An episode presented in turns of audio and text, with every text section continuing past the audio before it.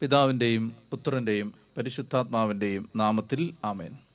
യേശുവിലേറ്റവും സ്നേഹമുള്ള സഹോദരങ്ങളെ കർത്താവിന്റെ കൃപയിൽ ആശ്രയിച്ചുകൊണ്ട് നമ്മൾ ഇന്ന് ഒന്നാം പുസ്തകത്തിന്റെ ആറും ഏഴും എട്ടും ഒൻപതും അധ്യായങ്ങൾ പഠിക്കാൻ കർത്താവിന്റെ കൃപയിൽ ആശ്രയിക്കുകയാണ്. ദൈവം ഇത്രമാത്രം വചനം പഠിക്കാൻ നമ്മളെ സഹായിക്കുന്നു എന്നത് ഒരു നിസ്സാരപ്പെട്ട സംഗതി അല്ലെന്ന് എനിക്കും നിങ്ങൾക്കും നന്നായിട്ടറിയാം. കർത്താവിന്റെ കൃപയിലാണ് ഇതെല്ലാം നടക്കുന്നത്. ആയുസ്സും ആരോഗ്യവും ദൈവം നമുക്ക് തരുന്നത് കൊണ്ടാണ്. അവസരങ്ങളെല്ലാം അനുകൂലമായി ക്രമീകരിക്കുന്നത് കൊണ്ടാണ്. എല്ലാ സാഹചര്യങ്ങളും കർത്താവ് വചനം പഠിക്കാനും പഠിപ്പിക്കാനും അനുകൂലമാക്കി തന്നതുകൊണ്ടാണ് പ്രകാരം ഒരു ശുശ്രൂഷ നടത്താൻ നമുക്ക് കഴിയുന്നത്. നിങ്ങളെല്ലാം ദൈവനാമത്തിൽ ഞാൻ പ്രത്യേകം പ്രാർത്ഥനാപൂർവം അഭിവാദനം ചെയ്യുന്നു. നിങ്ങൾക്ക് നന്മയും അനുഗ്രഹവും ഉയർച്ചയും ഐശ്വര്യവും ഈ വചന പഠനത്തിലൂടെ ഉണ്ടാകട്ടെ എന്ന് ഞാൻ ആത്മാർത്ഥമായി പ്രാർത്ഥിക്കുന്നു ആഗ്രഹിക്കുന്നു. സാമൂഹലിന്റെ രണ്ടാമത്തെ പുസ്തകം. സാമൂഹലിന്റെ രണ്ടാം പുസ്തകം ആറും ഏഴും എട്ടും ഒൻപതും അധ്യായങ്ങൾ നമ്മൾ പഠിക്കാനായിട്ട് പോവാണ്. ആറാമത്തെ അധ്യായം. ആറാം അധ്യായത്തിൽ നമ്മൾ കാണുന്നത് അഞ്ചാം അധ്യായത്തിന്റെ പശ്ചാത്തലത്തിൽ ദാവീദിനുണ്ടായ ഒരു ചിന്തയാണ്. അഞ്ചാം അധ്യായത്തിൽ നമ്മൾ കണ്ടത് ദാവീദ് ദൈവത്തിന്റെ വചനം അണിവിട തെറ്റാതെ അനുസരിക്കാൻ പരിശ്രമിക്കുകയാണ്. എന്താണ് അവിടെ ദാവീദ് അനുസരിച്ച വചനം? നമുക്ക് നന്നായിട്ട് അറിയാം. ദാവീദ് ജെറുസലേം പിടിച്ചെടുത്തു. ദാവീദ് അവിടെയുള്ള ജബൂസ്യരെ പുറത്താക്കി. കർത്താവിന്റെ അനുശാസനമായിരുന്നു അത്. യൂതാഗോത്രക്കാർ ചെയ്യാതെ പോയ ദൈവത്തിന്റെ പാലിക്കാതെ പോയ ദൈവത്തിന്റെ വചനമായിരുന്നു അത്. അപ്പോൾ ദാവീദ് അതനുസരിച്ചപ്പോൾ ടൈറിലെ രാജാവ് ഹീരാം അദ്ദേഹം ദാവീദിന്റെ അടുത്തേക്ക് ഉപകരണങ്ങളും സാധന സാമഗ്രികളുമായി ദൂതന്മാരെ അയച്ച് മനോഹരമായ ഒരു കൊട്ടാരം ദാവീദിന് പണിത് കൊടുത്തു. അങ്ങനെ നല്ല ഒരു കൊട്ടാരത്തിൽ സ്ഥിരപ്പെടുത്തപ്പെട്ട തന്റെ രാജസ്ഥാനം ഉറപ്പിക്കപ്പെട്ട തന്റെ അഭിഷേകം. അതുമായി ദാവീദ് ജീവിക്കുമ്പോൾ ആരാധകനാണ് ദാവീദ്? ഈ ആരാധകന് ഒരു വേദന ഉണ്ടാവുകയാണ്. എന്താണ് വേദന? കഴിഞ്ഞ ഇരുപത് വർഷമായി. വാഗ്ദാന പേടകം. അഭിനാദാമിന്റെ വീട്ടിൽ. മകനായ പുരോഹിതൻ ഏലിയാസറിന്റെ ശുശ്രൂഷയിൽ ആ വീട്ടിലിരിക്കുകയാണ് നാൽപ്പത് വർഷമാണ് സാവൂൾ ഇസ്രായേലിനെ ഭരിച്ചത്. പക്ഷേ ആ നാൽപ്പത് വർഷത്തിൽ ഒരിക്കൽ പോലും അദ്ദേഹം വാഗ്ദാന പേടകം കൊണ്ടുവരണമെന്നോ ഉചിതമായൊരിടത്ത് പ്രതിഷ്ഠിക്കണമെന്നോ ഓർത്തതേയില്ല. എന്നാൽ ദാവീദ് ആരാധകനാണ്. ദാവീദിന്റെ ഹൃദയത്തിൽ കർത്താവുണ്ട്. കർത്താവിന്റെ പേടകം അനാഥമായി ഒരു വീട്ടിലിരിക്കേണ്ടതല്ലെന്ന് ദാവീദിനറിയാം. അപ്പോൾ ഒന്നാമതായി ആറാം അധ്യായത്തിൽ നമ്മൾ കാണുന്നത് ദാവീദ് ഇസ്രായേലിലെ സമർത്ഥനായ മുപ്പതിനായിരം യോദ്ധാക്കളെ ഒരുമിച്ച് കൂട്ടി അവരോടൊപ്പമുള്ള സകല ജനത്തോടും കൂടെ കിരൂപുകൾക്കിടയിൽ സിംഹാസനസ്ഥനായിരിക്കുന്ന സൈന്യങ്ങളുടെ കർത്താവിന്റെ നാമം ധരിക്കുന്ന കർത്താവിന്റെ പേടകം ബാലയൂതായിൽ നിന്ന് കൊണ്ടുവരുന്നതിന് പുറപ്പെട്ടു. കർത്താവിന്റെ പേടകം കൊണ്ടുവരാൻ പുറപ്പെടുകയാണ്. അപ്പോൾ ഇതൊരു നല്ല കാര്യമാണ്. ഈ നല്ല ഉദ്ദേശത്തോടെ പോയ ദാവീദ് ഒരു ചെറിയ അബദ്ധം കാണിച്ചു. എന്താണ് അബദ്ധം എന്നറിയാമോ? കഥാവിന്റെ പേടകം കിരിയാത്ത് യയാറിമിൽ നിന്ന് ജെറുസലേമിലേക്ക് അല്പം ദൂരമുണ്ട്. എങ്ങനെ കൊണ്ടുവരും?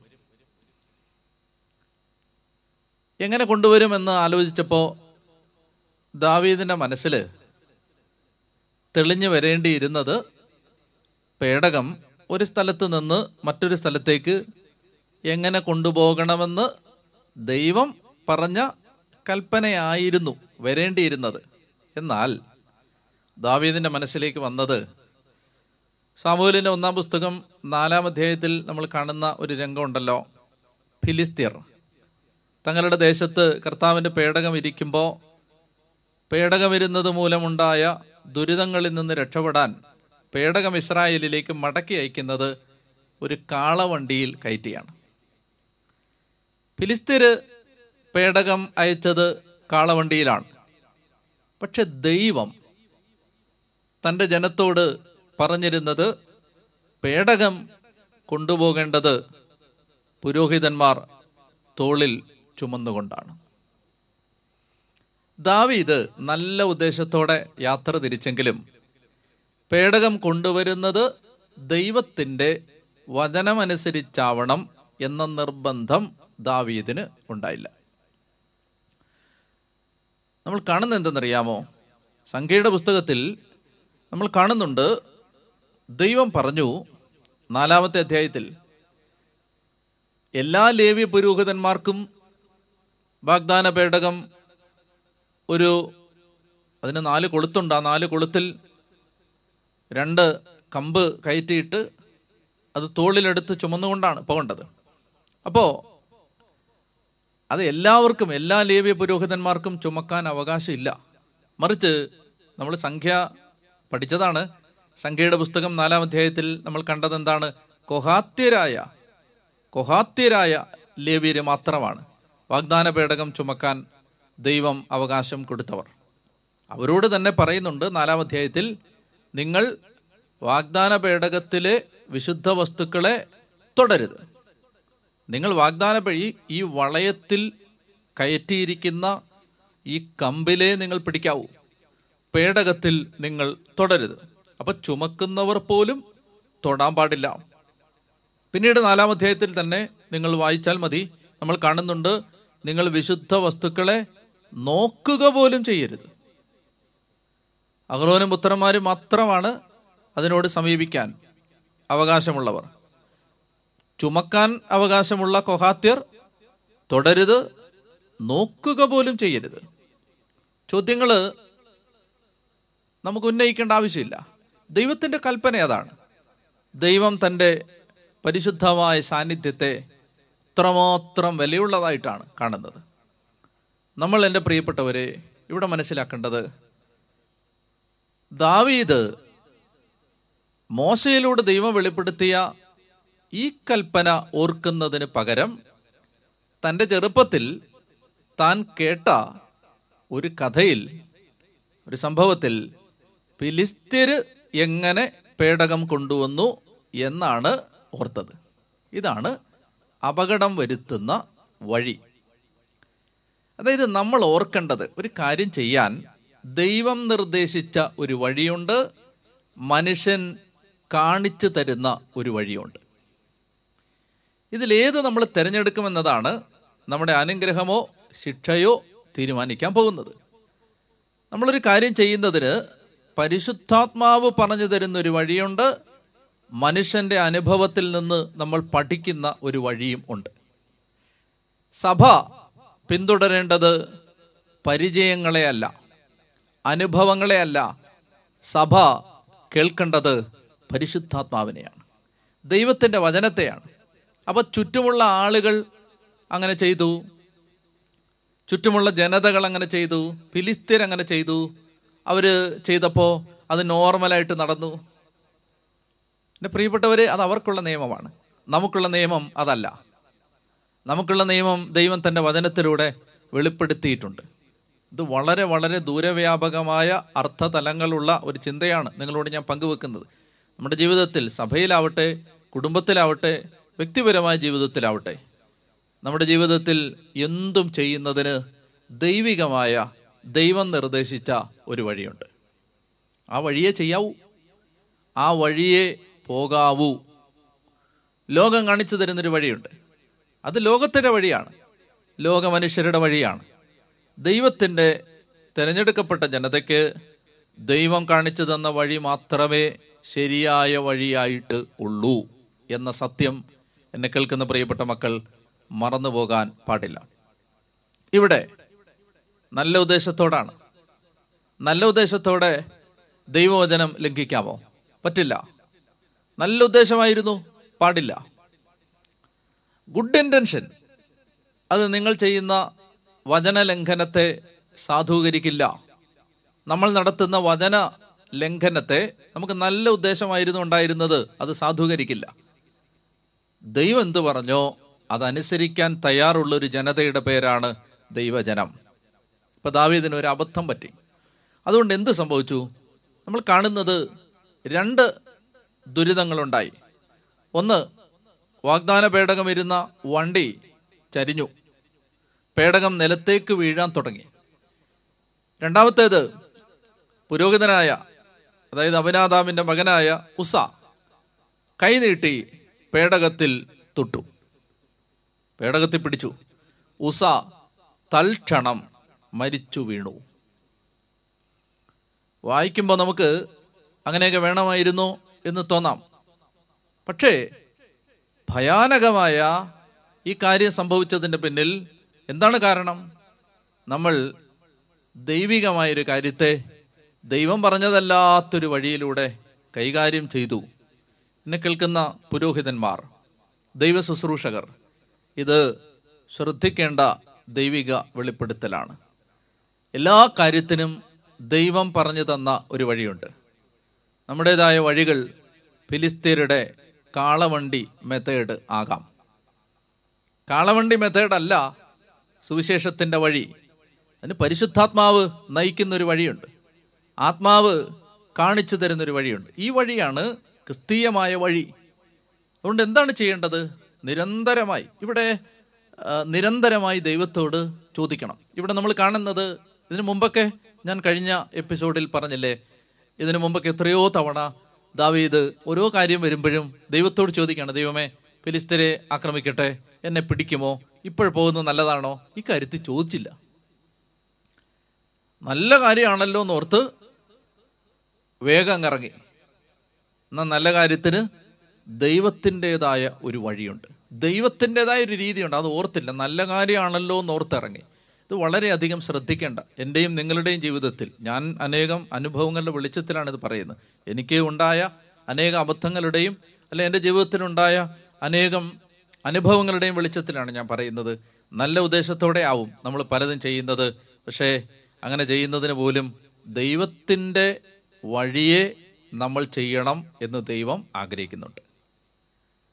നല്ല ഉദ്ദേശത്തോടെ നമ്മുടേതായ രീതിയിൽ ഒരു കാര്യം ചെയ്യാൻ ദൈവം ആഗ്രഹിക്കുന്നില്ല. ഇത് വളരെ പ്രധാനപ്പെട്ട ഒരു കാര്യമാണ്. അപ്പോൾ കാളവണ്ടി മെത്തേഡ് അല്ല. Method of the holy spirit അതിനെന്താ ചെയ്യേണ്ടത്? അതിന് ഓരോ ദിവസവും പരിശുദ്ധാത്മാവിനോട് ചോദിക്കണം. ആത്മാവെ ഞാൻ എന്താണ് ചെയ്യേണ്ടത്? ഇതെങ്ങനെയാണ് ചെയ്യേണ്ടത്? ഇന്നലത്തെ വഴിയല്ല ഇന്നത്തെ വഴി. ഇന്നലത്തെ രീതിയല്ല ഇന്ന് ദൈവം പറഞ്ഞു തരുന്ന രീതി. ദൈവത്തിന്റെ അഭിഷേകത്തിനും സ്നേഹത്തിനും പുതുമയുണ്ട് പ്രത്യേകതയുണ്ട്. ഓരോ ദിവസവും ഓരോ വഴിയാണ്. അതുകൊണ്ട് ഈ പരിപൂർണമായ ആശ്രയത്വം അപ്പോൾ ദാവീദിന്റെ ജീവിതത്തിൽ ഞാൻ പറഞ്ഞിരുന്നു ചില സന്ദർഭങ്ങളിൽ ദാവീദ് ദൈവത്തെ ആശ്രയിക്കുന്നതിൽ പരാജയപ്പെട്ടപ്പോൾ ഉണ്ടായ അബദ്ധങ്ങൾ. എനിക്ക് പാഠപുസ്തകമാണിത് നിങ്ങൾക്കിത് പാഠപുസ്തകമാണ്. ഇനി മറ്റൊന്ന് നമ്മളിവിടെ കാണുന്നത് അപ്പോൾ ഉസ മരിച്ചു. അപ്പൊ ഈ ഒരു മലമ്പ്രദേശത്തെത്തിയപ്പോ വണ്ടി ചരിഞ്ഞു. നാക്കോന്റെ മെതിക്കളത്തിലെത്തുമ്പോഴാണ്. കാള വിരണ്ടു. അതുപോലെ തന്നെ ഉസ കൈനീട്ടി ദൈവത്തിന്റെ പേടകത്തെ പിടിച്ചു. ദൈവം അവനെ കൊന്നുകളഞ്ഞു. പേടകത്തിനരികെ ഉസ മരിച്ചു വീണു. അപ്പൊ ദാവീദിന് ഇത് കണ്ടപ്പോൾ ഭയം തോന്നി. അവിടെ എഴുതിയിരിക്കുന്നത് കർത്താവിനോട് ഭയം തോന്നി. കർത്താവിന്റെ പേടകം എന്റെ അടുത്ത് കൊണ്ടുവന്നാൽ എന്ത് സംഭവിക്കും എന്ന് അവൻ ചിന്തിച്ചു. പേടകം ജെറുസലേമിലേക്ക് കൊണ്ടുവരാൻ അവന് മനസ്സ് വന്നില്ല. ദാവീദ് അത് ഹിത്തനായ ഓബദ് ഏതോമിന്റെ വീട്ടിൽ സ്ഥാപിച്ചു. കർത്താവിന്റെ പേടകം അവിടെ മൂന്ന് മാസം ഇരുന്നു. കർത്താവ് ഓപദേതോമിനെയും കുടുംബത്തെയും അനുഗ്രഹിച്ചു. എന്താ പറ്റിയേ? ജെറുസലേമിലേക്ക് ഈ പേടകം കൊണ്ടുവരാൻ പറ്റിയില്ല. ഈ യാത്രയുടെ ഉദ്ദേശം പൂർത്തിയാക്കാൻ പറ്റിയില്ല. എന്തുകൊണ്ട് പറ്റിയില്ല? ദൈവം പറഞ്ഞതല്ലാത്തൊരു വഴിയിലൂടെ ദൈവത്തിന്റെ പേടകം കൊണ്ടുവരാൻ ശ്രമിച്ചപ്പോൾ അതെത്തിയില്ല. ആ യാത്ര പൂർത്തിയായില്ല. പാഠമാണ്. വലിയ പാഠമാണ്. നമ്മൾ ചെയ്യുന്ന പല കാര്യങ്ങളും പൂർത്തിയാവാത്തതിന്റെ പിന്നിൽ ദൈവികമല്ലാത്ത വഴികളുണ്ടെന്ന് അറിയേണ്ടതുണ്ട്. നമ്മൾ തുടങ്ങുന്ന പല കാര്യങ്ങളും പൂർത്തിയാവുന്നില്ലെങ്കിൽ മുട്ടുകുത്തി എളിമയോടെ ദൈവത്തോട് ചോദിക്കണം ദൈവമേ അങ്ങയുടെ വഴിയിലാണോ ഞാനിത് ചെയ്തത്? നല്ല ഉദ്ദേശത്തോടാണ് തുടങ്ങിയത്. And we started it with a very good intention പക്ഷെ പൂർത്തിയായില്ല. കർത്താവിന്റെ മുമ്പിൽ എളിമയോടെ ചോദിക്കുമ്പോൾ ദൈവം പറയും അതെങ്ങനെ ചെയ്യാനാണ്? നിന്നോട് ഞാൻ പറഞ്ഞത്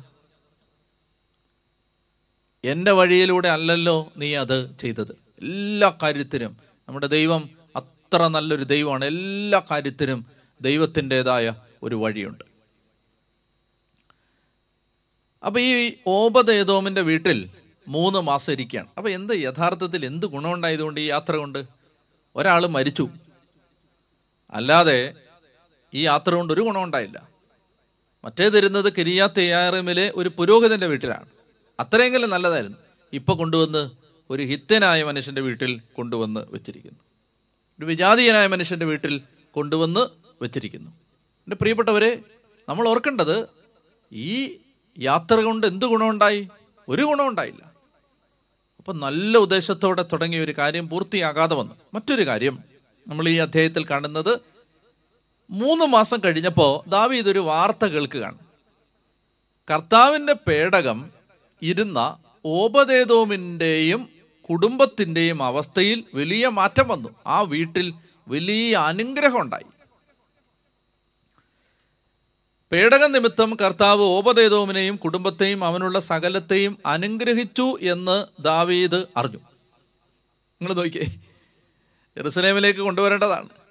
പാതി വഴിയിൽ ഒരു വീട്ടിൽ വെച്ചിരിക്കുകയാണ്. അപ്പോൾ അവിടെ വെച്ച് ദാവീദ് അറിഞ്ഞു ഈ പേടകം വരുന്ന വീടിനെ ദൈവം സമൃദ്ധമായി അനുഗ്രഹിച്ചു. അപ്പോൾ ദാവീദിന് വീണ്ടും ആഗ്രഹം ജെറുസലേമിലേക്ക് കൊണ്ടുവരണം. അതുകൊണ്ട് ദാവീദ് ദൈവത്തിന്റെ പേടകം അവിടെ നിന്ന് ദാവീദിന്റെ നഗരത്തിലേക്ക് സന്തോഷപൂർവം കൊണ്ടുവന്നു. അടുത്ത വാക്യം നിങ്ങൾ ശ്രദ്ധിക്കണം. ഞാൻ വായിക്കുമ്പോൾ പതിമൂന്നാമത്തെ വാക്യം കർത്താവിന്റെ പേടകം വഹിച്ചിരുന്നവർ. കണ്ടോ? അപ്പോൾ ശരിക്കുള്ള വഴിയിൽ ഇപ്പൊ കൊണ്ടുവരികയാണ്. കർത്താവിന്റെ പേടകം വഹിച്ചിരുന്നവർ. പുരോഹിതന്മാരാണ് ദൈവം നിർദ്ദേശിച്ച പുരോഹിതന്മാരാണ് ദൈവത്തിന്റെതായ വഴിയിൽ. ഇപ്പൊ ദാവീദിന് തെറ്റ് മനസ്സിലായി. ദാവീദ് അത് തിരുത്തി. ഇതാണ് ദാവീദിന്റെ ജീവിതത്തിലെ ആവർത്തിച്ച് കാണുന്ന ഒരു പ്രത്യേകത. തെറ്റ് ഒരിക്കലും ന്യായീകരിക്കുന്ന മനുഷ്യനെ ദാവീദിൽ നമ്മൾ കാണുന്നില്ല. മറിച്ച് തെറ്റ് സംഭവിച്ചാൽ അത് തെറ്റാണെന്ന് അംഗീകരിച്ച് ആ തെറ്റിനെ ഏറ്റുപറഞ്ഞ് അത് തിരുത്താൻ തയ്യാറുള്ള ഒരു മനുഷ്യനെയാണ് ദാവീദിൽ നമ്മൾ കണ്ടുമുട്ടുന്നത്. എന്റെ പ്രിയപ്പെട്ടവരെ കർത്താവിന്റെ പേടകം ദാവീദ് ജെറുസലേമിലേക്ക് സന്തോഷപൂർവം കൊണ്ടുവന്നു. കർത്താവിന്റെ പേടകം വഹിച്ചിരുന്നവർ ആറ് ചുവട് നടന്നപ്പോൾ അവനൊരു കാളയെയും തടിച്ച കിടാവിനെയും ബലി കഴിച്ചു. കർത്താവ് ദാവീദ് കർത്താവിന്റെ മുൻപാകെ സർവശക്തിയോടും കൂടെ നൃത്തം ചെയ്തു. ചണനൂൽ കൊണ്ടുള്ള ഒരു അരക്കച്ച മാത്രമേ അവൻ ധരിച്ചിരുന്നുള്ളൂ. അങ്ങനെ ദാവീദും ഇസ്രായേൽ ഭവനവും ആർപ്പ് വിളികളും കാകളം മുഴക്കിയും ആർപ്പ് വിളിച്ചും കാകളം മുഴക്കിയും കർത്താവിന്റെ പേടകം കൊണ്ടുവന്നു. അപ്പോൾ എന്താണ്? ഇത് ഈശോ ദൈവം പറഞ്ഞ വഴിയിൽ പേടകം കൊണ്ടുവരികയാണ്. ഇനി അടുത്ത നമ്മൾ കാണുന്നത് ഇങ്ങനെ പാട്ടുപാടിയും നൃത്തം ചെയ്തും ദൈവത്തെ ആരാധിച്ചും കർത്താവിന്റെ പേടകം കൊണ്ടുവരുമ്പോൾ ദാവീദ് എന്ത് ചെയ്യുന്നു? അവൻ ഈ ചണനൂൽ കൊണ്ടുള്ള ഒരു അരക്കച്ച മാത്രമേ ധരിച്ചിരുന്നുള്ളൂ. ഞാനിതൊക്കെ വിശദമായി അനേകം തവണ പറഞ്ഞിട്ടുള്ളതാണ്. അതുകൊണ്ട് കൂടുതൽ ഞാനിത് വിവരിക്കുന്നില്ല. അപ്പോൾ ശരിക്കും പറഞ്ഞാൽ കർത്താവിന്റെ മുമ്പിൽ ഒരു അപഹാസ്യനായിട്ട് ദാവീദ് മാറി. ആരാധിച്ചപ്പോൾ എല്ലാം മറന്നു. എല്ലാം മറന്നു. രാജാവാണെന്ന് ഓർക്കണം. ആ രാജാവ് തന്റെ സർവാഡംബര വിഭൂഷിതനായി വസ്ത്രം ധരിച്ച് രംഗത്ത് പ്രത്യക്ഷപ്പെടുന്ന പൊതുജനത്തിന്റെ മുമ്പിൽ എഴുന്നള്ളി വരുന്ന രാജാവാണ് ഒരു ചണനൂൽ കൊണ്ടുള്ള അരക്കച്ച പുരോഹിത വേഷമാണ് എന്നൊരു വ്യാഖ്യാനമുണ്ട്. അപ്പോൾ ഈ പേടകം കൊണ്ടുവരുമ്പോൾ അദ്ദേഹം അദ്ദേഹം പേടകം കൊണ്ടുവരുന്ന സമയത്ത് പുരോഹിതനെ പോലെ ഒരു ആ ദൈവത്തെ ആരാധിച്ചു എന്ന അർത്ഥത്തിലും അതെടുക്കാം. അപ്പോൾ അങ്ങനെ സർവശക്തിയോടും കൂടി ഒരു ചണ്ണനൂൽ കൊണ്ടുള്ള അരക്കച്ച മാത്രം ധരിച്ച് അവൻ ഇങ്ങനെ ആടിപ്പാടി ദൈവത്തെ ആരാധിക്കുന്ന സമയത്ത് ദാവീദിന്റെ ഭാര്യ സാവൂളിന്റെ മകൾ മിഖാൽ. ദാവീദിന് അനേകം ഭാര്യമാരുണ്ട്. ആറ് പേരുടെ കാര്യം ഞാൻ കഴിഞ്ഞ ക്ലാസ്സിൽ പറഞ്ഞിരുന്നു. അപ്പോൾ മീഖാലൂടെ ചേരുമ്പോൾ അത് ഏഴാമത്തെ ഭാര്യയാണ്. ഇനിയുണ്ട് ഭാര്യമാരും ഉപനാരികളൊക്കെ ഉണ്ടായിരുന്നു അപ്പോൾ ദാവീദിന്റെ ഭാര്യയായ മീഖാൽ ജനാലയിലൂടെ ഇത് നോക്കി കാണുകയാണ്. തുള്ളിച്ചാടി നൃത്തം വെക്കുന്ന തന്റെ ഭർത്താവിനെ കണ്ടപ്പോൾ അവൾക്ക് വലിയ നിന്ന തോന്നി. ആ വാക്കാണ് നിന്ന യശയ പ്രവചനത്തിൽ കർത്താവിന്റെ അരുളപ്പാടുണ്ട് നിന്ദിക്കരുത് നിന്നിച്ചാൽ നിങ്ങളുടെ ബന്ധനങ്ങൾ കഠിനമാകും. എന്താ വചനം? നിന്ദിക്കരുത് നിന്ദിച്ചാൽ നിങ്ങളുടെ ബന്ധനങ്ങൾ കഠിനമാകും. ഇതിന്റെ ഒടുവെ നമ്മൾ കാണുന്നത് സാവൂളിന്റെ പുത്രി മീഖാൽ മരണം വരെയും സന്താനരഹിതയായിരുന്നു. സത്യം പറഞ്ഞാൽ ഈ വാഗ്ദാന പേടകം കൊണ്ടുവന്ന സമയത്ത് ദാവീദ് നൃത്തം ചെയ്തതുപോലെ ആരാധിച്ച് ദൈവത്തെ മാനിച്ചിരുന്നെങ്കിൽ ഈ ആരാധന കഴിഞ്ഞ് നമ്മൾ കാണുന്നുണ്ട് ദാവീദ് നേരെ വീട്ടിലേക്ക് വരികയാണ്. വീട്ടിലേക്ക് വരുന്ന എന്തിനെന്നറിയാമോ? തന്റെ കുടുംബത്തെ അനുഗ്രഹിക്കാൻ ദാവീദ് തന്റെ വീട്ടിലേക്ക് വന്നു എന്നാ പറഞ്ഞേ. തന്റെ കുടുംബത്തെ അനുഗ്രഹിക്കാൻ വേണ്ടി ദാവീദ് വീട്ടിലേക്ക് കയറിച്ചെല്ലുകയാണ് ഈ സമയത്താണ് മീഖാൽ പറയുന്നത് നിനക്ക് നാണമില്ലേന്ന് ചോദിക്കുന്നത്.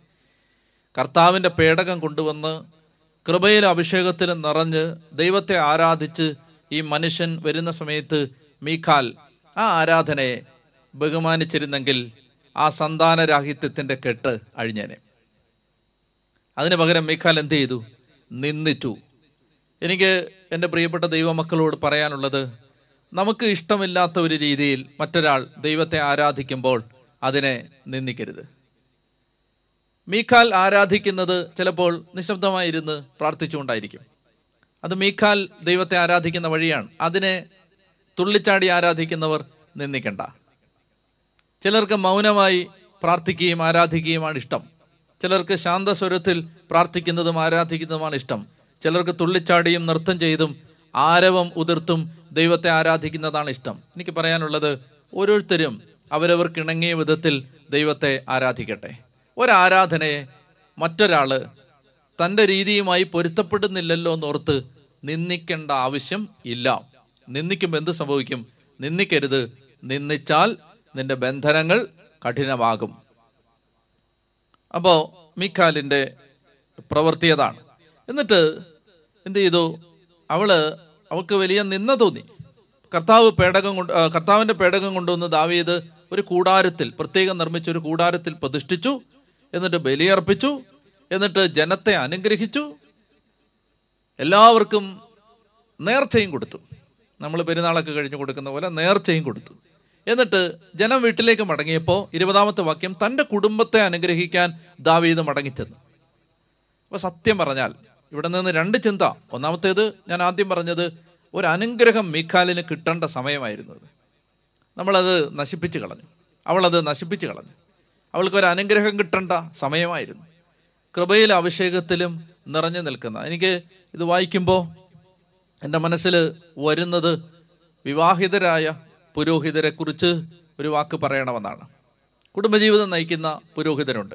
വിവാഹിതരായ പുരോഹിതരുണ്ട്. പ്രിയപ്പെട്ട സഹോദരങ്ങളെ അനേകം പേര് ഈ വചന പഠനത്തിൽ പങ്കെടുക്കുന്നുണ്ട്.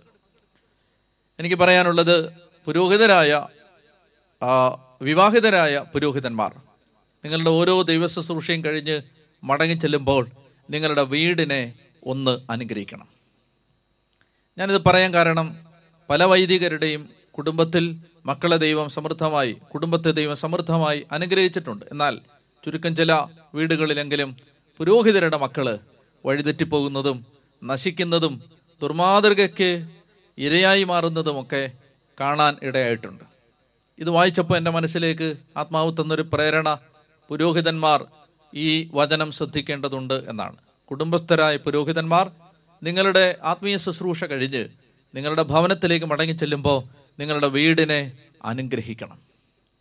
ദാവീദ് അതാണ് ചെയ്യുന്നത്. തന്റെ കുടുംബത്തെ അനുഗ്രഹിക്കാൻ കയറി ചെന്നു. അൽമായ ശുശ്രൂഷകരോടും എനിക്ക് പറയാനുള്ളത് അത് തന്നെയാണ്. നിങ്ങളും ഓരോ ദൈവ ശുശ്രൂഷയും കഴിഞ്ഞ് നിങ്ങളുടെ വീട്ടിലേക്ക് ചെല്ലുമ്പോൾ നിങ്ങളുടെ വീടിനെ നിങ്ങൾ അനുഗ്രഹിക്കണം. ഒരു അനുഗ്രഹം അവിടെ വീഴട്ടെ. ഒരു ആശീർവാദം അവിടെ വീഴട്ടെ. അത് ദൈവ ശുശ്രൂഷകരെല്ലാം ശ്രദ്ധിക്കണം. ദാവീദിന്റെ ജീവിതത്തിലെ മഹനീയമായൊരു മാതൃകയാണത്. അങ്ങനെ അദ്ദേഹം അനുഗ്രഹിക്കാനായിട്ട് ചെല്ലുമ്പോൾ മീഖാൽ ആ അനുഗ്രഹത്തെ സ്വീകരിച്ചില്ല. അവൾ പറയുകയാണ് ഇസ്രായേലിന്റെ രാജാവ് ഇന്ന് തന്നെ തന്നെ എത്ര പ്രശസ്തനാക്കിയിരിക്കുന്നു. കളിയാക്കി പറയാണ് തന്റെ ദാസന്മാരുടെ സ്ത്രീകളുടെ മുമ്പിൽ ആഭാസനെ പോലെ ലജ്ജയില്ലാതെ നിന്റെ നഗ്നത കാണിച്ചില്ലേ? ദാവീദ് മീഖാലിനോട് പറഞ്ഞു നിന്റെ പിതാവിനും കുടുംബത്തിനും മേൽ കർത്താവിന്റെ ജനമായ ഇസ്രായേലിന് രാജാവായി നിയമിക്കുന്നതിന് എന്നെ തെരഞ്ഞെടുത്ത എന്റെ കർത്താവിന്റെ മുമ്പിലാണ് ഞാൻ നൃത്തമാടിയത്. കർത്താവിന്റെ മുമ്പിൽ ഞാൻ ആനന്ദ നൃത്തം ചെയ്യും. അതേ കർത്താവിന്റെ മഹത്വത്തിന് ഞാൻ നിന്റെ മുമ്പിൽ ഇതിൽ കൂടുതൽ കൂടുതൽ അധിക്ഷേപാർഹനും നിന്ദിനുമാകും. ഈ വിഷയത്തെ പ്രതി ഇനിയും ആക്ഷേപം സഹിക്കാൻ ഞാൻ തയ്യാറാണ് എന്റെ പ്രിയപ്പെട്ടവളെ. ഈ കാര്യത്തിൽ ഞാൻ ഇനിയും സഹിക്കും. ഇനി ഞാൻ ആക്ഷേപം സ്വീകരിക്കും. ഇനിയും ഞാൻ നിന്ദ്യനാകാൻ റെഡിയാണ്. എന്താണ്? ഇടയച്ചെറുക്കനായ എന്നെ ഇസ്രായേലിൽ നിന്റെയും നിന്റെ അപ്പന്റെയും കുടുംബത്തിനു മീതെയും ഇസ്രായേൽ ജനത്തിനു മീതെയും രാജാവാക്കി മാറ്റിയ എന്റെ കർത്താവിന്റെ മഹത്വത്തിന് മുമ്പിലാണ് ഞാൻ ഒരു ആഭാസനെ പോലെ നൃത്തമാടിയത്. സാരമില്ല അത് ഞാൻ സഹിച്ചോളാം. പ്രിയപ്പെട്ടവരെ ദൈവത്തെ ആരാധിക്കുന്നതിന് ആരുടെയും സർട്ടിഫിക്കറ്റ് നിങ്ങൾക്ക് ആവശ്യമില്ല നിങ്ങളെ ഉയർത്തിയ നിങ്ങളെ സ്നേഹിച്ച നിങ്ങളെ കരുതിയ നിങ്ങളെ നെഞ്ചോട് ചേർത്ത് വെച്ച നിങ്ങളുടെ പാപങ്ങൾക്ക് വേണ്ടി കുരിശിൽ ബലിയായ നിങ്ങളെ ഇന്നും ജീവൻ തന്ന് സ്നേഹിച്ചുകൊണ്ടിരിക്കുന്ന കർത്താവിനെ ആരാധിക്കുന്നതിന് നിങ്ങൾ ആരുടെയും സർട്ടിഫിക്കറ്റ് തിരഞ്ഞു പോകേണ്ട കാര്യം ഇല്ല. എന്നാൽ നീ പറഞ്ഞ ആ പെൺകുട്ടികൾ ഇത് നിമിത്തം എന്നെ ബഹുമാനിക്കും. നീ പറഞ്ഞില്ലേ ആളുകൾ എന്നെ നിന്ദിനായിട്ട് കണക്കാക്കുന്നു? ജനം ഈ പേരിലാണ് എന്നെ ബഹുമാനിക്കാൻ പോകുന്നത്. ഞാനൊരു ആരാധകനാണ്. ഞാനൊരു ആരാധകനാണ്. സാവൂളിന്റെ പു- പുത്രി മീഖാൽ മരണം വരെയും സന്താനരഹിത ആയിരുന്നു. ഇനി നമ്മൾ ഏഴാമത്തെ അധ്യായത്തിൽ ഏഴാമത്തെ അധ്യായത്തിൽ കാണുന്ന ഒരു ഒന്ന് രണ്ട് ചെറിയ ചിന്തകൾ ദാവീദ് നല്ല ഒരു കൊട്ടാരത്തിൽ വസിക്കുകയാണ്. പക്ഷെ കർത്താവിന്റെ പേടകം ഒരു കൂടാരത്തിലിരിക്കുകയാണ്. ദാവീദിന് ഒരു ഭാരം വരികയാണ് ഒരു കുറ്റബോധം വരികയാണ്. ദാവീദ് ചിന്തിക്കുകയാണ് ഞാൻ നല്ല ഒരു കൊട്ടാരത്തിൽ വസിക്കുന്നു. എന്റെ കർത്താവിന്റെ പേടകമോ ഒരു കൂടാരത്തിൽ ഇരിക്കുന്നു. പ്രിയപ്പെട്ടവരെ ഇതാണ് ദാവീദിന്റെ ഹൃദയം. നമ്മൾ ചിന്തിക്കുമോ ഞാൻ നല്ല വീട്ടിൽ താമസിക്കുന്നു. എന്നാൽ സഭ പ്രയാസത്തിലാണ്. എനിക്ക് സുരക്ഷിതത്വം സൗകര്യം എല്ലാം ഉണ്ട്. കുടുംബങ്ങൾ നശിച്ചുകൊണ്ടിരിക്കുകയാണ്. ഞാൻ നല്ലൊരു വീട്ടിൽ വസിക്കുന്നു. എന്നാൽ ചോരുന്നൊരു പള്ളിയിലാണ് ചില കുടുംബങ്ങൾ ദൈവത്തെ ആരാധിച്ചുകൊണ്ടിരിക്കുന്നത്. ഞാൻ മറ്റിട്ട ഭവനത്തിൽ വസിക്കുന്നു. എന്നാൽ സഭയിൽ കൂട്ടായ്മയിൽ വിഷമം അനുഭവിക്കുന്ന അനേക ആളുകളുണ്ട്. ഈ ഒരു ഭാരം നമ്മുടെ ഹൃദയത്തിൽ എന്നെങ്കിലും വന്നിട്ടുണ്ടോ? നിങ്ങൾ സഭയെക്കുറിച്ച് ദൈവത്തിന്റെ കൂടാരമായ സഭയുടെ ആന്തരിക അവസ്ഥയെക്കുറിച്ച് അവസ്ഥയെക്കുറിച്ച് നിങ്ങൾക്കൊരു വേദന തോന്നിയിട്ടുണ്ടോ? നിങ്ങളുടെ മക്കളെക്കുറിച്ച് ഭാരപ്പെടുന്നത് പോലെ ഏതെങ്കിലും തൊട്ടടുത്തുള്ള വീട്ടിലെ മക്കളെക്കുറിച്ച് നിങ്ങൾ ഭാരപ്പെട്ടിട്ടുണ്ടോ? ആരെങ്കിലും നശിക്കുന്നതിനെ ഓർത്ത് നിങ്ങൾക്ക് വിഷമം തോന്നിയിട്ടുണ്ടോ? മദ്യപാനം കൊണ്ടൊരു കുടുംബം തകരുന്ന ഓർത്ത് നിങ്ങൾ സങ്കടപ്പെട്ടിട്ടുണ്ടോ? നിങ്ങൾക്കൊരു ഭാരം വന്നിട്ടുണ്ടോ? അങ്ങനെ വന്നിട്ടുണ്ടെങ്കിൽ നിങ്ങൾ ദൈവത്തിന്റെ ഹൃദയത്തിന് ഇണങ്ങിയ ഒരാളാണ്. ദാവീദ് അങ്ങനെയായിരുന്നു. ദാവീദ് കൊട്ടാരത്തിൽ വസിക്കുമ്പോൾ വാഗ്ദാന പേടകം ഒരു കൂടാരത്തിൽ ഇരിക്കുന്നത് ജെറുസലേമിൽ തന്നെയാണ്. പക്ഷെ ദൈവമേ ഞാൻ നല്ല വീട്ടിൽ താമസിക്കുന്നു. അങ്ങയുടെ കൂടാരമോ? അതൊരു ചെറുതാണ് ചെറിയൊരു കൂടാരത്തിൽ അങ്ങ് വസിക്കുന്നു. അപ്പൊ ദാവീദ് ഇപ്രകാരം കർത്താവിനോട് അവന് അപ്രകാരം പ്രാർത്ഥിച്ചപ്പോ നാഥാൻ പ്രവാചകനോട് ദാവീദ് ഇത് പറയുകയാണ്. നാഥാൻ പറഞ്ഞു നിനക്ക് യുക്തം പോലെ ചെയ്തോ? എന്താ നിനക്ക് തോന്നുന്നത് വെച്ച് ചെയ്തോ? ഈ സമയത്ത് ആ രാത്രിയിൽ നാഥാൻ പ്രവാചകൻ പ്രാർത്ഥിക്കുമ്പോൾ ദൈവം പറഞ്ഞു ഞാൻ ദാവീദിനെ തിരഞ്ഞെടുത്തതാണ്. ദാവീദിന് ഞാൻ അഭിഷേകം കൊടുത്തതാണ്. പക്ഷേ പ്രവാചക എനിക്ക് ആലയം പണിയുന്നത് ദാവീദ് ആയിരിക്കില്ല. അവന്റെ മകനെ ഞാൻ രാജസ്ഥാനത്തേക്ക് ഉയർത്തും. അവൻ എനിക്ക് ആലയം പണിയും. നിന്റെ പുത്രൻ പണിയും. ഇത് നാഥാൻ വന്ന് ദാവീദിനെ അറിയിക്കുന്നു. അതാണ് ആ ഏഴാം അധ്യായത്തിന്റെ ആദ്യ ഭാഗം. ഈ സമയത്ത് ദാവീദ് നടത്തുന്ന ഒരു പ്രാർത്ഥനയുണ്ട്. ഒരു കൃതജ്ഞതാ പ്രകാശനം. നല്ല പ്രാർത്ഥനയാണ്. മനോഹരമായ പ്രാർത്ഥനയാണ്. കുടുംബസ്ഥരെല്ലാം സത്യത്തിൽ എന്നും ചൊല്ലണ്ട ചില വാക്യങ്ങൾ ഈ പ്രാർത്ഥനയിൽ ഉണ്ട്. ഇപ്പൊ നമുക്ക് വേഗം ഈ പ്രാർത്ഥന. ഞാൻ എല്ലാം വായിക്കുന്നില്ല. ഇതാ രണ്ട് സാമൂഹിക ഏഴാം അധ്യായത്തിൽ പതിനെട്ട് മുതലുള്ള വാക്യങ്ങളിൽ നിങ്ങൾക്ക് വായിക്കാവുന്നതേ ഉള്ളൂ. ദാവീദ് കൂടാരത്തിന് അകത്ത് ചെന്നു. രണ്ട് സാമുവിൽ ഏഴാം അധ്യായം പതിനെട്ട് മുതൽ. ദാവീദ് രാജാവ് കൂടാരത്തിനകത്ത് ചെന്നു കർത്താവിന്റെ സന്നിധിയിൽ ഇരുന്ന് പ്രാർത്ഥിച്ചു. നല്ല പ്രാർത്ഥനയാണ് പത്തൊമ്പതാമത്തെ വാക്യം വായിക്കട്ടെ. ദൈവമായ കർത്താവെ അങ്ങ് എന്നെ ഇത്രത്തോളം ഉയർത്താൻ ഞാനും എന്റെ കുടുംബവും എന്താണ്? ദൈവമേ ദൈവമായ കർത്താവെ അങ്ങ് എന്നെ ഇത്രത്തോളം ഉയർത്താൻ ഞാനും എന്റെ കുടുംബവും എന്താകുന്നു? എന്നിട്ട് കുറേ കാര്യങ്ങൾ പറയുകയാണ്. അവസാനം ഇരുപത്തി എട്ടാമത്തെ വാക്യം. ദൈവമായ കർത്താവെ അങ്ങ് തന്നെയാണ് ദൈവം. അങ്ങയുടെ വചനം മാത്രമാണ് സത്യം. ഈ നല്ല കാര്യം അടിയനോട് അങ്ങ് വാഗ്ദാനം ചെയ്തിരിക്കുന്നുവല്ലോ. കേൾക്കണേ അടിയന്റെ കുടുംബം അങ്ങയുടെ മുമ്പിൽ നിന്ന് ഒരിക്കലും മാറിപ്പോകാതിരിക്കേണ്ടതിന് എന്റെ വീടിനെ അനുഗ്രഹിക്കാൻ തിരുവള്ളം ആകണമേ. എന്തൊരു നല്ല പ്രാർത്ഥനയാണ്. ദൈവമേ എന്റെ കുടുംബം ഒരിക്കലും നിന്റെ മുമ്പിൽ നിന്ന് മാറിപ്പോകാതിരിക്കാൻ അടിയന്റെ കുടുംബത്തെ അനുഗ്രഹിക്കണമേ. സ്വത്തും സമ്പാദ്യവും എന്നും ഉണ്ടാവണേ നല്ല പ്രാർത്ഥിച്ചത്. ദൈവമേ എന്നും ഐശ്വര്യം തരണേ നല്ല പ്രാർത്ഥിച്ചത്. മക്കളുടെയും മക്കളുടെ മക്കളുടെയും കാലത്ത് കുടുംബത്തിന്റെ സാമ്പത്തിക സ്ഥിതി ഭദ്രമായിരിക്കണമേ എന്നല്ല പ്രാർത്ഥിച്ചത്. നിന്റെ കൺമുമ്പിൽ നിന്ന് ഞാനും എന്റെ മക്കളും ഒരിക്കലും മാറിപ്പോവല്ലേ എന്നാണ് പ്രാർത്ഥിച്ചത്. അങ്ങനെ പ്രാർത്ഥിച്ച ഒരപ്പന്റെ കൊച്ചുമകനായിട്ടാണ് ദൈവപുത്രൻ പിറന്നത്. എന്തൊരു പ്രാർത്ഥനയാണ്. അങ്ങനെയൊക്കെയാണ് പ്രാർത്ഥിക്കേണ്ടത്. അപ്പന്മാർ അമ്മമാരൊക്കെ പ്രാർത്ഥിക്കേണ്ടത് അതാണ് മക്കളൊക്കെ നല്ല ജോലിയും നല്ല കല്യാണമൊക്കെ നടന്ന് കിട്ടി നടന്ന് അതല്ല കർത്താവേ എന്റെ മക്കൾ ഒരിക്കലും നിന്റെ മുമ്പിൽ നിന്ന് മാറിപ്പോവല്ലേ? എന്റെ കുടുംബം ഒരിക്കലും നിന്നെ തള്ളി പറയല്ലേ അങ്ങനെയാണ് പ്രാർത്ഥിക്കേണ്ടത്. ഞാൻ ഒരിക്കലും ഒരു സ്ഥലത്ത് ഒരു വീട്ടിൽ ഒരു പ്രാർത്ഥനയ്ക്ക് എന്നെ വിളിച്ചു. അപ്പോൾ നല്ല തിരക്കുള്ള സമയമായിരുന്നിട്ടും ആത്മാവ് ഒരു പ്രേരണ തന്നതുകൊണ്ട് ഞാൻ പോയി. അപ്പോൾ അവിടെ ഒരു പത്ത് നൂറ് പേര് സമ്മേളിച്ചിട്ടുണ്ട്. ഒരു വീടിന്റെ മുറ്റത്തൊരു പന്തൽ കെട്ടി പ്രാർത്ഥിക്കുകയാണ്. ഒരു വചന ശുശ്രൂഷയും പ്രാർത്ഥനയും. അപ്പോൾ അവിടെ അന്ന് ആ ശുശ്രൂഷയ്ക്ക് ചെല്ലുമ്പോൾ ആ കുടുംബത്തിൽ പ്രാർത്ഥനയ്ക്ക് മുമ്പ് ആ വീട്ടിൽ ചെല്ലുമ്പോൾ ആ കുടുംബനാഥൻ എന്നോട് പറഞ്ഞു അച്ഛാ എന്റെ ഭാര്യയും മക്കളെയും ഞാൻ വിളിക്കാം. നമുക്കൊരു രണ്ട് മിനിറ്റ് പ്രാർത്ഥിച്ചിട്ട് ആ പ്രാർത്ഥന നടക്കുന്ന പന്തലിലേക്ക് പോവാം. അങ്ങനെ അദ്ദേഹത്തിന്റെ ആ വീട്ടിലെ ഒരു മുറിയിൽ അദ്ദേഹത്തോടൊപ്പം നിന്ന് പ്രാർത്ഥിക്കാൻ നിൽക്കുമ്പോൾ അദ്ദേഹം പറഞ്ഞു ഞാൻ പ്രാർത്ഥിക്കട്ടെ എന്ന് ചോദിച്ചു. അദ്ദേഹം പ്രാർത്ഥിക്കട്ടെ. ഞാൻ പറഞ്ഞു തീർച്ചയായിട്ടും. അദ്ദേഹം പ്രാർത്ഥിക്കാൻ പറഞ്ഞു. അദ്ദേഹം പ്രാർത്ഥിച്ചു. അപ്പോൾ ഈ എനിക്ക് തോന്നുന്നു എന്റെ ഓർമ്മ ശരിയാണെങ്കിൽ ഡിസംബർ മാസമോ മറ്റോ ആണ് ഈ പ്രാർത്ഥന നടക്കുന്നത്. ഇത് വർഷങ്ങളായിട്ട് ഈ വീട്ടിൽ നടക്കുന്നതാണ്. അദ്ദേഹം സാമാന്യം സാമ്പത്തിക ശേഷിയുള്ള ഒരു കുടുംബനാഥനാണ്. മക്കളൊക്കെ നല്ല പഠന മേഖലയിൽ മികവ് പുലർത്തുന്നവരും നല്ല നല്ല രീതിയിലൊക്കെ പഠിക്കുന്ന മക്കളുമാണ് എന്ന് ഞാൻ മനസ്സിലാക്കുന്നു. അപ്പം ഇദ്ദേഹം പ്രാർത്ഥിച്ചത് എങ്ങനെയാണ് ആ മനുഷ്യൻ പ്രാർത്ഥിച്ചത് കർത്താവേ എല്ലാ ഡിസംബർ മാസത്തിലും ഈ പ്രാർത്ഥന വർഷങ്ങളായിട്ട് ഇവിടെ നടക്കുകയാണ്.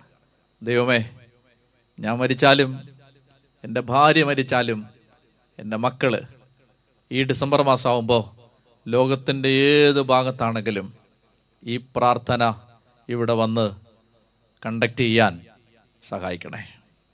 ഞാൻ മരിച്ചാലും എന്റെ കുടുംബത്തിൽ നിന്ന് ഈ പ്രാർത്ഥന മാറിപ്പോവല്ലേ? അപ്പോൾ ദാവീദ് പ്രാർത്ഥിക്കുകയാണ്. നമ്മൾ ഇനി എട്ടാമത്തെ അധ്യായത്തിൽ നിങ്ങളത് വായിച്ചാൽ മതിയാവും. എട്ടാം അധ്യായം ദാവീദ് ചുറ്റുമുള്ള രാജ്യങ്ങളെ ആക്രമിച്ച് കീഴടക്കുകയാണ്. അപ്പം അതിനകത്ത് ഒരു ധാർമ്മിക പ്രശ്നമുണ്ടോ എന്ന് നിങ്ങൾ ചിന്തിക്കും. മറ്റുള്ള രാജ്യങ്ങളെ ആക്രമിച്ച് കീഴടക്കുന്നത് ആ ദേശം ദൈവം അവർക്ക് അവകാശമായി കൊടുത്തതാണ്. എന്തുകൊണ്ടാണ് കൊടുത്തത്? എന്തുകൊണ്ടാണ് അവിടെയുള്ള ജനതകളെ പുറത്താക്കിയതെല്ലാം നമ്മൾ മുമ്പ് വിശദമായി ചർച്ച ചെയ്തതാണ്. അപ്പോൾ ദേശം കൊടുത്തതാണ് ദേശം കൈവശമാക്കാനുള്ള ഉത്തരവാദിത്വം ദാവീദിന്റെതാണ് അങ്ങനെ ദാവീദ് പല ജനതകളെ തോൽപ്പിക്കുമ്പോൾ ഹമാത്ത് രാജാവായ തോയി അദ്ദേഹത്തിന്റെ പേരാണ് തോയി അദ്ദേഹം തന്റെ മകനായ യോറാമിനെ ദാവീദിന്റെ അടുത്തേക്ക് അയച്ചു. എട്ടാമത്തെ അധ്യായത്തിലാണ്. യോദ്ധ യോറാമിനെ അയച്ചിട്ട് അദ്ദേഹം കുറേ സമ്മാനങ്ങളും കൊടുത്തു വിട്ടു. സ്വർണം വെള്ളി ഓട് ഇവ കൊണ്ടുള്ള ഉപകരണങ്ങൾ യോറാം കൊണ്ടുവന്നു. എന്തിനെ വിട്ടെന്നറിയാമോ ദാവീദിനെ അനുമോദിക്കാൻ. ദാവീദിനെ പ്രശംസിക്കാൻ. എല്ലാവരെയും തോൽപ്പിച്ചു കഴിഞ്ഞപ്പോൾ ഒരു രാജാവ് തന്റെ മകനെ സമ്മാനങ്ങളുമായി വിടുകയാണ് അനുമോദനവുമായി വിടുകയാണ്. ഈ സമയത്ത് ദാവേദ് യോറാം കൊണ്ടുവന്ന എല്ലാ ഉപകരണങ്ങളും കർത്താവിന് പ്രതിഷ്ഠിച്ചു.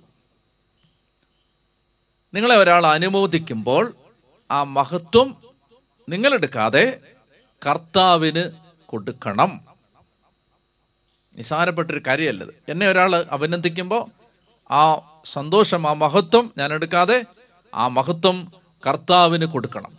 കർത്താവാണ് വിജയം തന്നത്. ഇനി ആ ഭാഗത്ത് പതിനാലാമത്തെ വാക്യത്തിൽ താഴെ കാണുന്നത് ദാവീദ് ചെന്നെടുത്തെല്ലാം കർത്താവ് അവന് വിജയം നൽകി. രണ്ടോട് ചേർത്ത് വായിച്ചേ. അനുമോദനം എല്ലാം അവൻ എടുക്കാതെ കർത്താവിന് കൊടുത്തു. കർത്താവ് എന്ത് ചെയ്തു? കർത്താവ് ദാവീദ് ചെന്നെടുത്തെല്ലാം ദാവീദിന് വിജയം കൊടുത്തു. മഹത്വം എടുക്കാതിരുന്നാൽ മഹത്വം ദൈവം തരും. ഒമ്പതാമത്തെ അധ്യായത്തിൽ നമ്മൾ കാണുന്നത് ജോനാഥന് രണ്ട് കാലിലും മുടന്തനായ ഒരു മകനുണ്ടായിരുന്നു. അവന്റെ പേരാണ് മെഫി ബോഷത്ത് പേരുകളൊക്കെ ഇച്ചിരി ബുദ്ധിമുട്ടുള്ള പേരുകളാണ്. ഏ മക്കൾക്ക് ഇടാനൊന്നും പോകുന്നില്ലല്ലോ എന്തായാലും. നമുക്ക് ഓർത്തു വെച്ചാൽ മതി. മെഫി ബോഷത്ത് ആരാണിത്? ജോനാഥന്റെ മകനാണ്. ജോനാഥൻ ദാവീദിന് വളരെ പ്രിയപ്പെട്ട ആളാണല്ലോ. സാവൂളും ജോനാഥനും ഗിൽബോവ കുന്നുകളിൽ വെച്ച് ഫിലിസ്തരാൽ വധിക്കപ്പെട്ടു എന്നറിഞ്ഞപ്പോൾ ഈ വാർത്ത ആരോ വന്ന് പറഞ്ഞ സമയത്ത് ഈ മെഫിബോഷത്തിന്റെ വളർത്തമ്മ ഇവനെയും എടുത്തുകൊണ്ട് വേഗത്തിൽ ഓടി. ഒരുപക്ഷെ വീട്ടിലുള്ളവരോട് വിവരം പറയാനോ? ഈ വാർത്ത കേട്ടപ്പോൾ വേഗത്തിൽ ഓടിയപ്പോൾ ഈ കുട്ടി അവരുടെ കയ്യിൽ നിന്ന് താഴെ വീണ് അവന്റെ രണ്ട് കാലിലും മുടന്തുണ്ടായി. ജോനാഥന്റെ മകന് ജോനാഥൻ മരിച്ചു. ദാവീദിന്റെ ഒറ്റ ചങ്ങാതിയാണ്. അപ്പോ ഈ മെഫി മെഫി ബോഷത്ത് ദാവീദിന്റെ അടുത്ത് വരികയാണ്. എന്നിട്ട് പറയുകയാണ് എന്റെ അവസ്ഥ ഒരു പട്ടിയുടെ അവസ്ഥയാണ്. ഒരു നായയുടെ അവസ്ഥയാണ്. ചത്ത നായിക്ക് തുല്യനാണ് ഞാൻ. എന്നോട് കരുണ കാണിക്കണം. അപ്പം മെഫിബോഷത്ത് അങ്ങനെ വന്ന് പറഞ്ഞപ്പോൾ ജോനാഥൻ ജോനാഥന്റെ മകനാണ് ദാവീദ് പറയുകയാണ് നീ ഇനി നിന്റെ മരണം വരെ എന്റെ കൂടെയിരുന്ന് എന്റെ മേശയിൽ നിന്ന് ഭക്ഷണം കഴിക്കും. ദാവീദ് അവനെ അങ്ങ് ഏറ്റെടുത്തു. കൊട്ടാരത്തിൽ താമസിപ്പിച്ചു. അവന്റെ കൂടെ ഇരുത്തി ഭക്ഷണം കൊടുത്തു. കരുണയുള്ള ആളായിരുന്നു സ്നേഹമുള്ള ആളായിരുന്നു സാവൂളിന്റെ കുടുംബത്തിൽപ്പെട്ട ആളാണല്ലോ.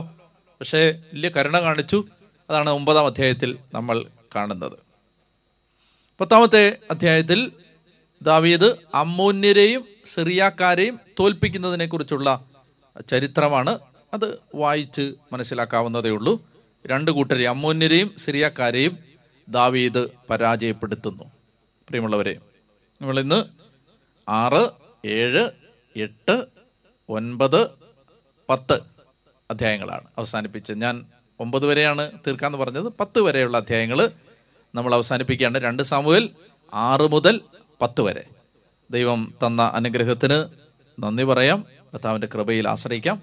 എല്ലാവരെയും കർത്താവ് അനുഗ്രഹിക്കട്ടെ. ഒരു നിമിഷം ഞാൻ പ്രാർത്ഥിക്കുകയാണ്. കർത്താവെ ഈ കൂട്ടായ്മയിൽ ഇപ്പോൾ വചനം കേട്ടുകൊണ്ടിരുന്ന സകല മക്കളെയും ഈ സമയത്ത് കർത്താവ് ആശീർവദിക്കണമേ. ഈ വചനം ഞങ്ങളുടെ ഹൃദയത്തിൽ പതിയാനും ഞങ്ങൾ ഒരിക്കലും ഇത് മറന്നു പോകാതിരിക്കാനും അതനുസരിച്ച് ജീവിക്കാനുള്ള കൃപ തരണം. രോഗത്തിന്റെയും ദുരിതത്തിന്റെയും കണ്ണുനീരിന്റെയും കഷ്ടപ്പാടിന്റെയും സകല ശക്തികളെയും നിന്റെ വചനമയച്ച് നീക്കിക്കളയണമേ എന്ന് പ്രാർത്ഥിക്കുന്നു. പിതാവിന്റെയും പുത്രന്റെയും പരിശുദ്ധാത്മാവിന്റെയും നാമത്തിൽ ആമേൻ.